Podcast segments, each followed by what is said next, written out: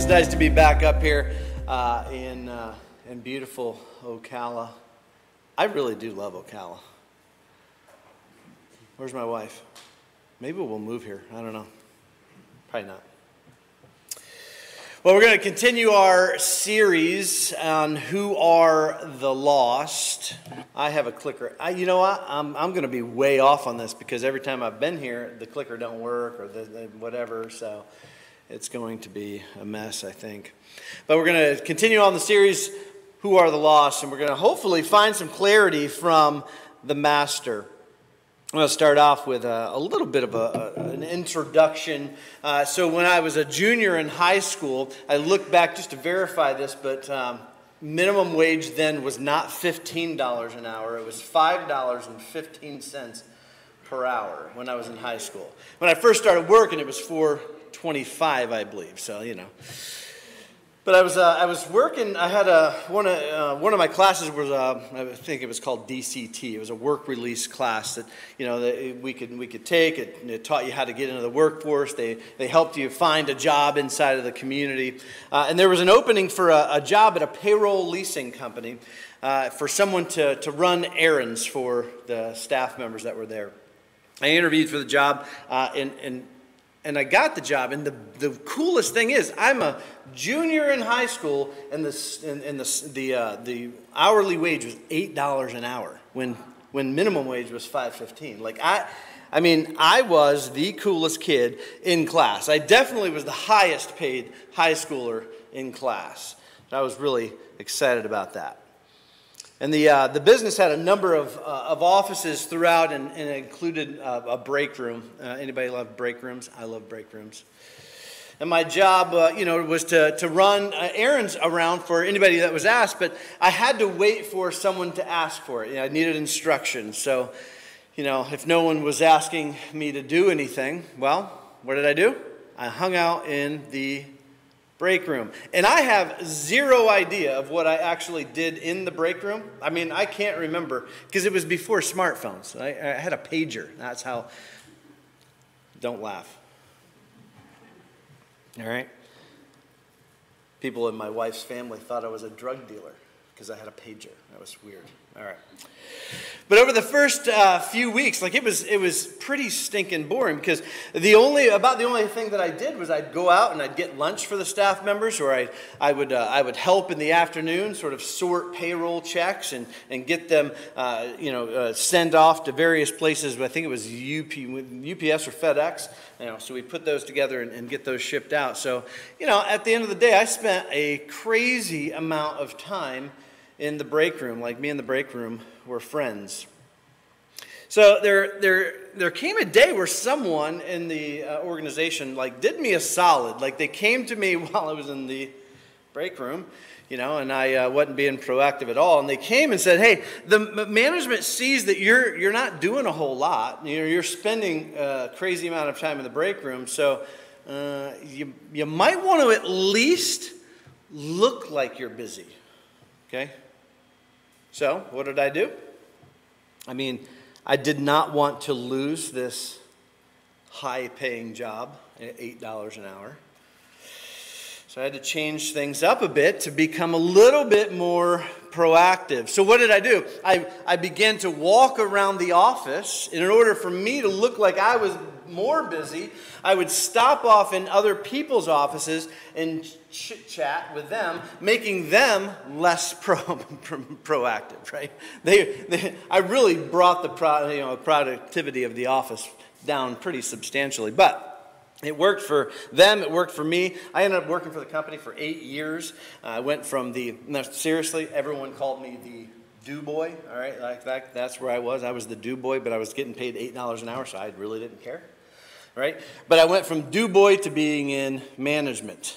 So I really appreciated that person who did me the solid and said, hey, you might want to start doing something around here.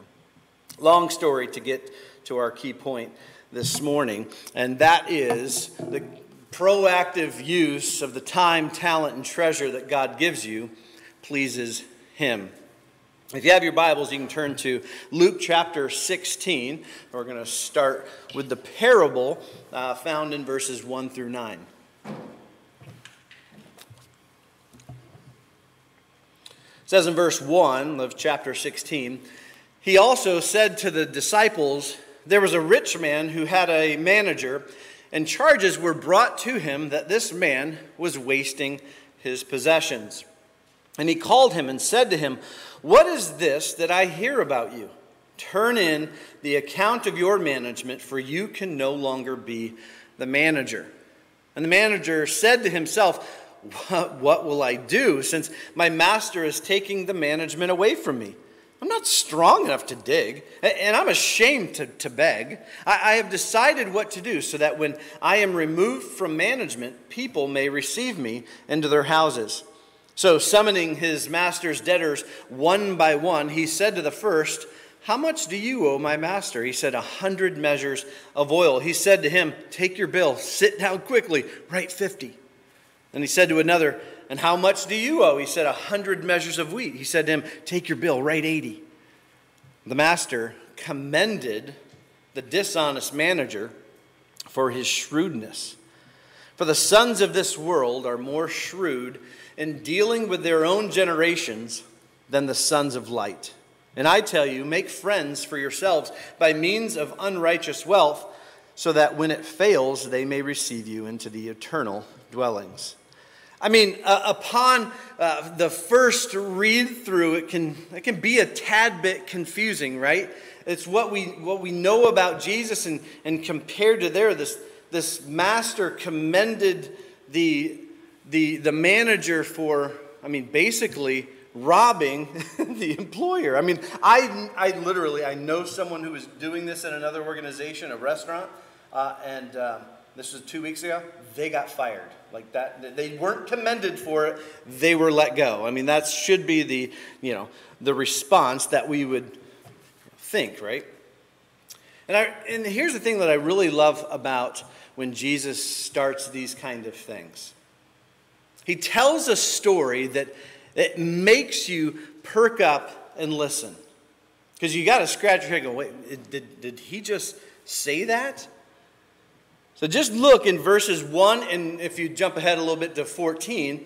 First of all, he's chatting with his disciples, but he knows that there's a little bit of eavesdropping going on by the none other than the Pharisees. All right, so rabbit trail here.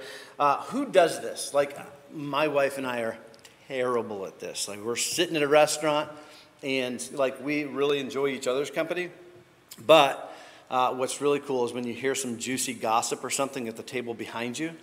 Anybody do this? Like you just you you eavesdrop? Anybody? Anybody guilty of this? I mean, come on. I like hearing juicy stories in someone else's life. I love drama. I don't know why. So, you know, here's the thing that I think might be a good idea. This is what we can do. I'm just going to give you a little bit of an idea. So, sitting in a restaurant, or, you know, maybe you're standing in line somewhere, um, just say this just loud enough. Hey, um, what if everyone dies in here? See if they see if they don't perk up, right? And then as you as you say this, just start talking about how Jesus saves, right? Just go into the gospel presentation with whoever you're going. Is that a good idea? No? All right, well, whatever. Move on. I think it was a great idea. So get this the, the master seems to be more interested in the proactive nature of the manager than how he went about it, right? Verse 1 uh, the rich man or master was not pleased with the performance of his manager. He says that he was wasting his possessions. Verse 2, the manager is getting canned. Uh, verses 3 and 4, this is where, this is where it starts to change. Uh, they start with, What shall I do? And in verse 4, I have decided what to do. I tell you what, if, if that guy would have started off with that same kind of doing attitude, he wouldn't have been in the jam that he was in, would he? I mean, wouldn't you expect that, right? Verses 5 through 7, the manager starts to be proactive. And don't get lost in how he went about it. That's not the point. Verse 8, the, the master commends the proactivity of the manager, which is quite the contrast to what we see in verse 1. And why is he given an attaboy? Why does he Why does, why does the, the, the, the master commend him for doing this?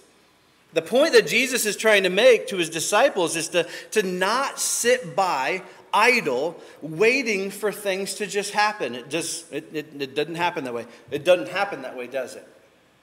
And I was standing outside with, with uh, Ryan, and I said, You know, one day this parking lot's going to be full.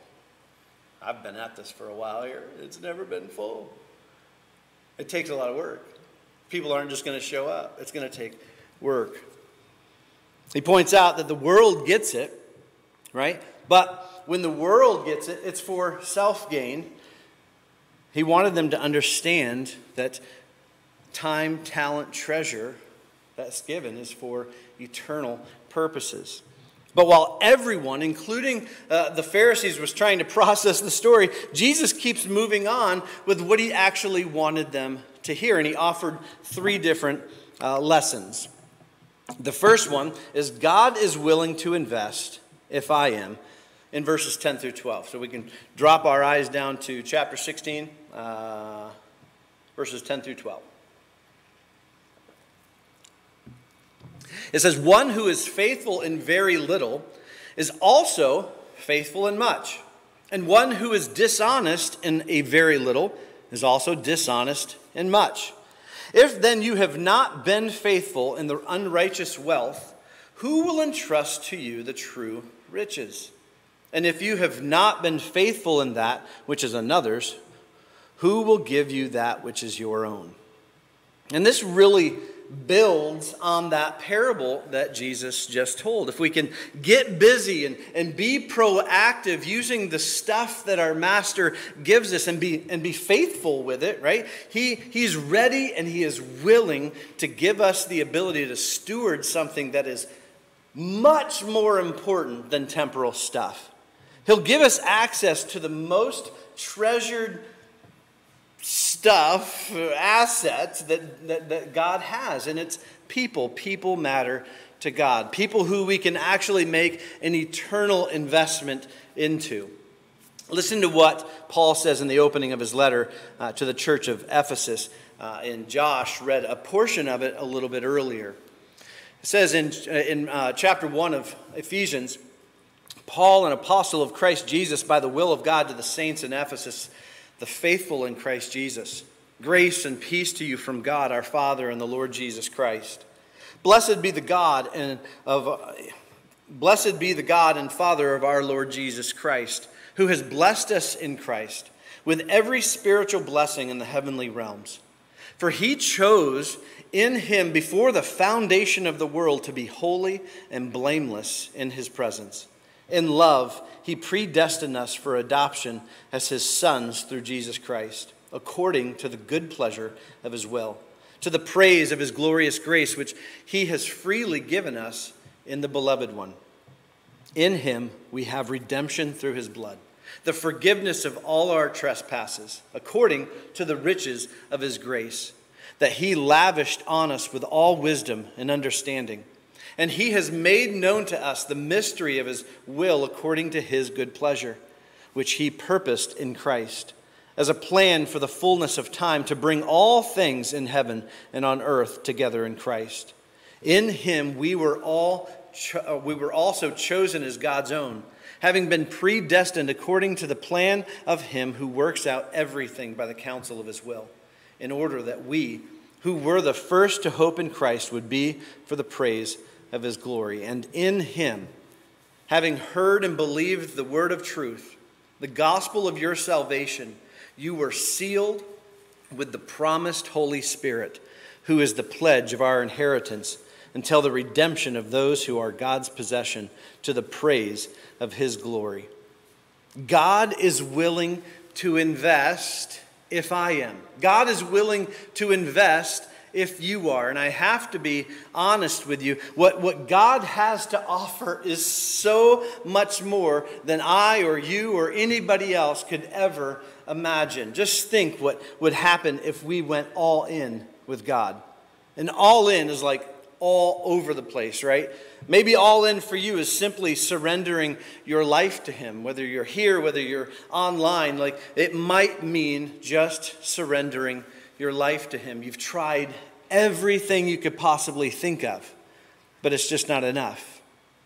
Can you see yourself relinquishing control of your life to a Savior who has already gone all in for you. And it says in Philippians chapter 2 let this mind be in you, which also is in Christ Jesus, who existing in the form of God did not consider equality with God something to be grasped, but he emptied himself taking the form of a servant, being made in human likeness, and being found in appearance as a man, he humbled himself and became obedient to death, even death on a cross. Therefore, God exalted him to the highest place and gave him the name above all names, that at the name of Jesus, every knee should bow in heaven and on earth and under the earth, and every tongue will confess that Jesus Christ is Lord to the glory of God the Father.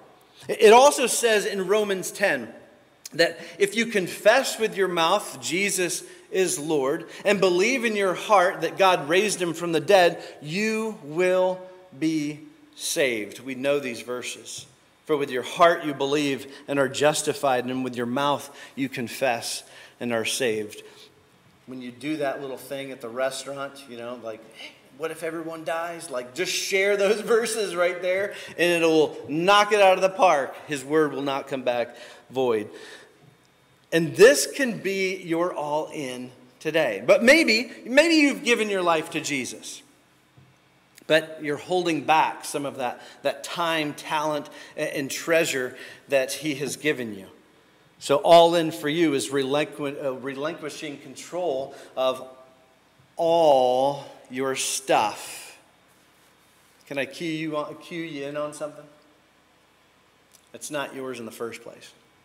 Everything you have is merely yours to steward. Nothing belongs to you. Your house is His. Your car, your big old van, it's His. Your spouse is His. Your kids are His. Your retirement is His. Your health. Your, the, the very breath that we are breathing right now belongs to Him. It doesn't even belong to you. He can do magnificent and mighty things through you. And the question is, will you let Him, right? God is willing to invest if I am. In verse 13 is the, is the next little lesson that he tells. Uh, and it says in verse 13 of chapter 16 and Luke, no servant can serve two masters. For either he will hate the one and love the other, or he will be devoted to the one and despise the other. You cannot serve God and money. Is that a familiar verse? I mean, that's a pretty familiar verse. You, you, you can't have it both. I think King James says mammon. Mammon, right? Is that what it is? Nobody? Nobody? Yeah? All right. So I love this devotional from Tony Evans. It says this the dominant sin spoken of in the Bible is idolatry.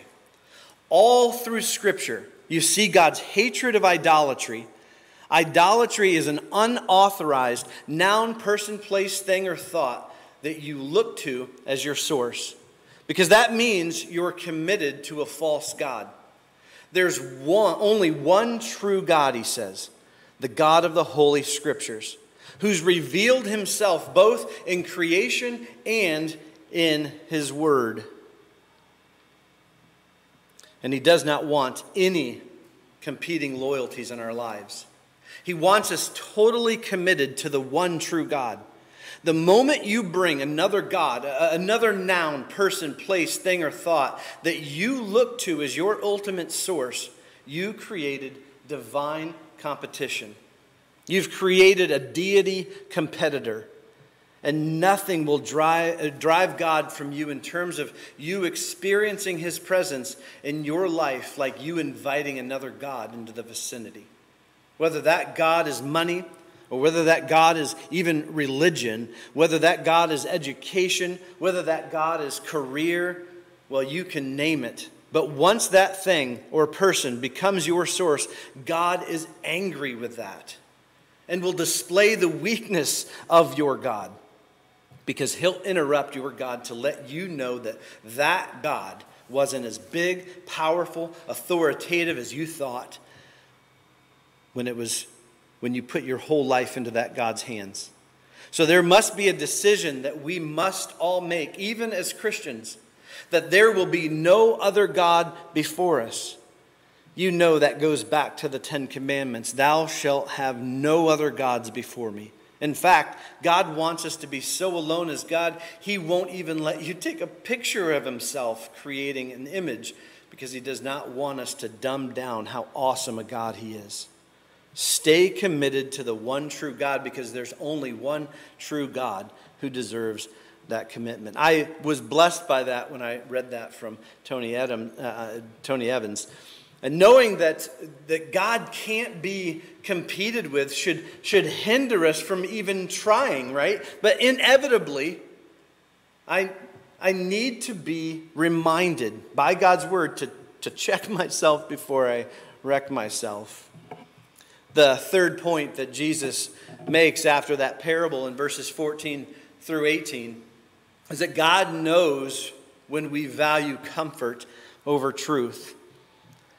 Pick up our reading in verse 14. It says, The Pharisees, who were lovers of money, heard all these things and they ridiculed him. And he said to them, You are those who justify yourselves before men, but God knows your hearts. For what is exalted among men is an abomination in the sight of God. The law and the prophets were until John, since then the good news of the kingdom is preached and everyone forces his way into it.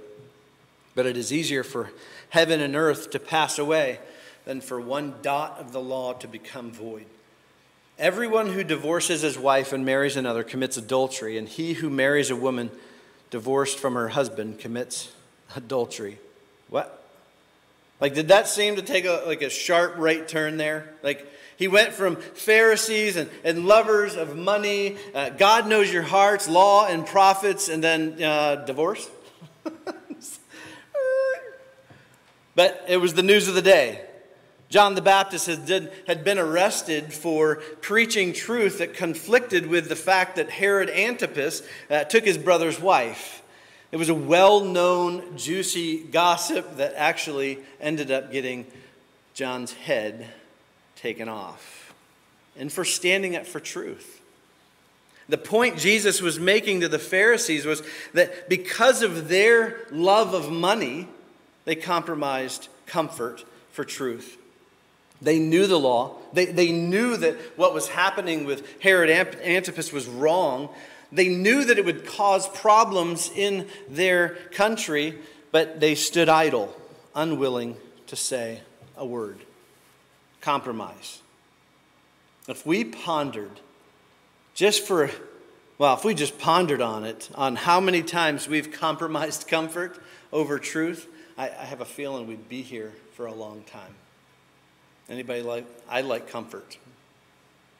I'm selfish by nature. I, I love comfort.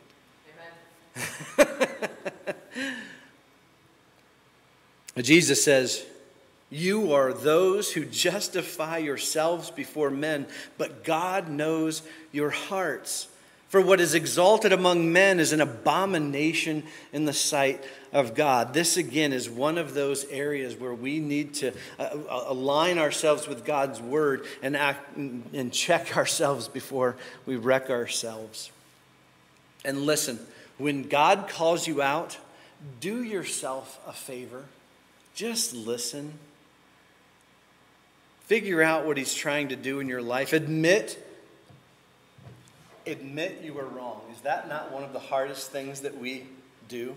Is admit that we're wrong? I'm never wrong.